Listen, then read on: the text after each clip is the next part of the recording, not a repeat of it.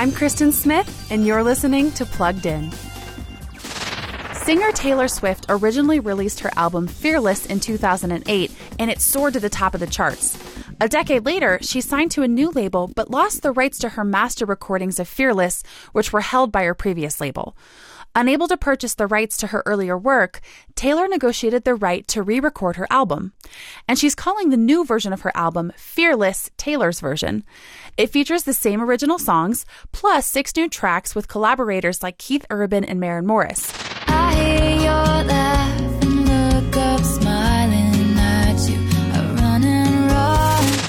These tracks go back to an earlier time when Taylor worked through heartbreak and young love, but she didn't need profanity to do so.